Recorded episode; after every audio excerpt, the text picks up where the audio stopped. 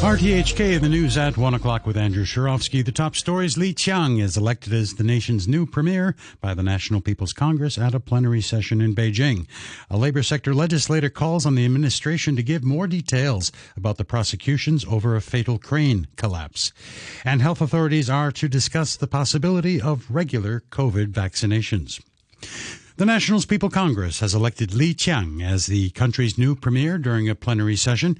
Kelly Yu reports from Beijing.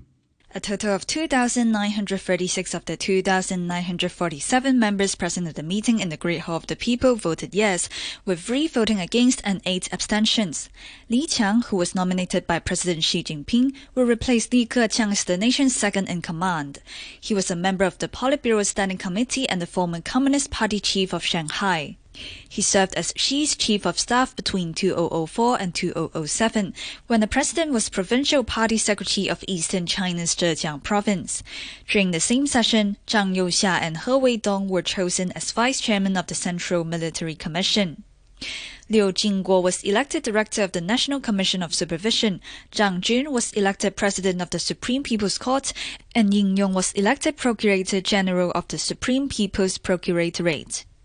Meanwhile, DAB chairwoman Starry Lee was elected as Hong Kong's sole delegate to the NPC Standing Committee. She would take up the seat vacated by her party colleague Tam Yiu Chung. A labor sector lawmaker has urged the government to release details of the prosecutions relating to a fatal crane collapse. The crane toppled onto containers at a Sao Ma Ping construction site last September, killing three workers. The Labor Department said on Monday it had initiated 67 prosecutions, but Chau Siu Chung says the announcement was not detailed enough. He says this is in contrast with how the government dealt with the prosecutions over the Mirror boy band concert incident, in which a giant video screen fell from a height last July. On an RTHK radio program, he said the department released a detailed report and prosecutions list over the mirror incident, but has provided incomplete information about the crane collapse. Which companies are you prosecuting and on what charges? No details are available to the public. Did this incident gain less public attention? Actually, no. Three people died in this incident. The government should attach more importance to this incident. We highly suspect that the Labour Department has not released the details due to time constraints, as they instigated the prosecutions on the last day of the prosecution period. The prosecution period is six months. A government expert advisor says now the coronavirus epidemic has ended, health authorities will discuss at the end of this month whether or not to make providing COVID jabs a regular practice. Speaking on a radio program, David Hui said he expects the arrangement will be similar to that of influenza jabs. But he says the Center for Health Protection will discuss the details after the World Health Organization issues guidelines on whether or not COVID jabs should be administered on a regular basis.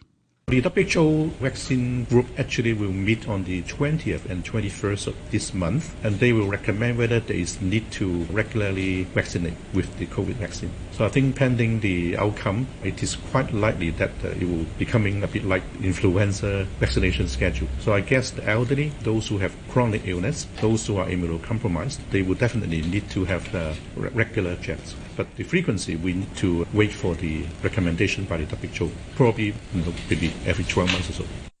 Separately, reflecting on the fifth wave of COVID in the first half of last year, Dr. Hui said home quarantine should have been implemented earlier. The former UN Secretary General Ban Ki moon and the former Prime Minister of New Zealand, Helen Clark, are among those criticising the way low and middle income countries couldn't access COVID vaccines in the early stages of the global rollout. The signatories say they want to see more international support for attempts to share mRNA vaccine technology with producers in poorer countries. And they want to see the principles of equity and human rights written into a new pandemic accord currently being negotiated at the World Health Organization.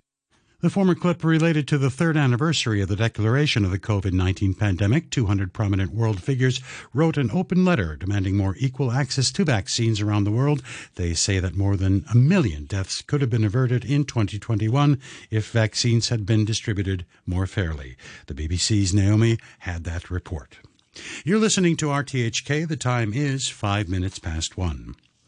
The U.S. Treasury Secretary Janet Yellen has moved to reassure investors, expressing full confidence in the resilience of the country's banking system after regulators shut down Silicon Valley Bank.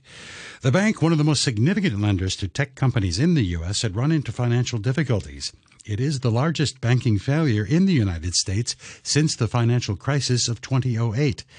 At a news briefing at the White House, the director of the U.S. Office of Management and Budget, Shalanda Young, said this would not be another financial crisis. Our banking system is fundamentally different because of the, the changes that we put in place in 2008. For example, they have to hold more capital. They undergo stress tests. So we know that we had to build more resilience into our banking system, which allows it to withstand these kinds of shocks. So I do have faith that we have the tools for this sector and for our regulators to be able to absorb. The United States and the European Union are to begin negotiations aimed at resolving trade frictions over investment in electric batteries. In December, President Biden introduced new green initiatives setting aside nearly 4 billion US dollars for clean energy subsidies, which would only apply to products originating in the US. That prompted fears from the EU that this would suck investment out of its own electric battery sector. The European Commission President Ursula von der Leyen said they're hoping to create an exemption for European exporters of raw materials for EV batteries. A few weeks ago, we had already an agreement concerning electric vehicles accessing the American market. Today, we agreed that we will work on critical raw materials that have been sourced or processed in the European Union and to give them the access to the American market as if they were sourced in the American market. Iran and Saudi Arabia have agreed to restore ties and reopen diplomatic missions following talks brokered by Beijing. Kenny Hodgart has more details. In a joint trilateral statement, Saudi Arabia, Iran, and China outlined that delegations from the two Middle Eastern countries had resolved disagreements through dialogue and diplomacy and agreed to resume diplomatic relations and reopen embassies and missions within two months. Riyadh cut ties with Tehran after Iranian protesters attacked Saudi diplomatic missions in the Islamic Republic in 2016. Shiite majority Iran and Sunni Muslim Saudi Arabia support rival sides in several conflict zones across the Middle East, including in Yemen. It's understood talks took place in Beijing for five days immediately before the agreement was reached. Riyadh and Tehran thanked China for hosting and supporting talks, as well as Iraq for facilitating several rounds of talks over the last two years. The deal has been welcomed by UN Secretary General Antonio Guterres and other capitals in the region. And to sports, a preview of this weekend's English Premier League football action from the BBC's Mike McCarthy. Arsenal fans will be hoping for a less stressful afternoon as the leaders, who needed a 97th minute winner against Bournemouth last weekend, go to Fulham. Defending champions Manchester City may have already closed the five point gap by then. On Saturday, they go to an out of form Crystal Palace. After months seemingly out of contention, Liverpool now appear to be the form team, going for the fourth and final Champions League spot. After last week's 7 0 drubbing of Manchester United, they go to Bournemouth, the side they beat 9 0 back back in August. Tottenham, fourth for now, host Nottingham Forest with manager Antonio Conte's future unclear. And Newcastle need a first Premier League win in six matches to reignite their own Champions League challenge when they play Wolves. Manchester United will look for a response to that defeat at Anfield when relegation threatened Southampton visit Old Trafford. Meanwhile, in the fight to avoid relegation, Everton, Leeds, and West Ham all have important home matches, while Chelsea boss Graham Potter can further ease the pressure whilst deepening the problems for Leicester manager Brendan Rodgers if his side can come away with victory from King Power Stadium. And to the weather forecast warm and dry with sunny periods this afternoon, but mainly cloudy tonight. Winds will be moderate easterlies. The outlook rather warm again tomorrow, but winds will strengthen from the north later on. Currently at the observatory, it is 24 degrees Celsius with the relative humidity 56%. And please be advised the yellow fire danger warning is currently in force. And to end the news, our top stories once again Li Qiang is elected as the nation's new premier by the National People's Congress. A labor sector legislator calls on the administration to give more details about the prosecutions over a fatal crane collapse. And health authorities are to discuss the possibility of regular COVID vaccinations. And that's the news, sports, and weather from RTHK. RTHK Radio 3. Have you received influenza vaccination and COVID 19 vaccination? Both are equally important. Getting influenza and COVID 19 at the same time may lead to more serious illness. Receiving the flu jab may reduce the chance and length of staying in hospital.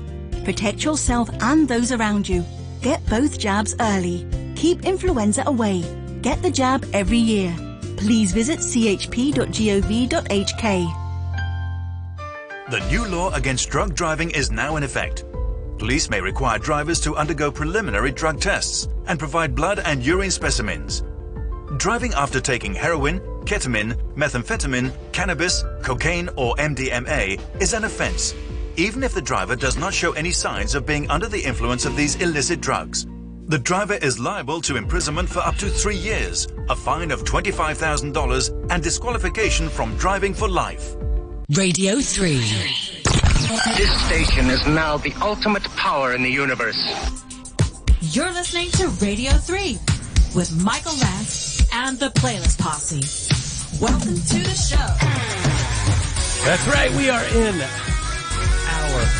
Let's find the right button. We are in hour number two. It's all about the indie music, the pure originality, the autonomous, do it yourself groups. Got a little music masterclass coming up.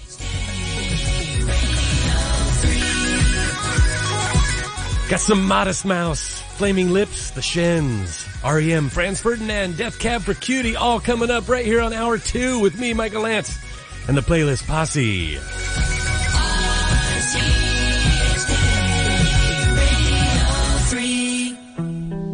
Here's a little Modest Mouse. Before they were signed by a major label, they were building a small but loyal following, and Dramamine is the first track of their debut studio album. This is a long drive for someone with nothing to think about, and it introduced their poetic, percussive vision to the world.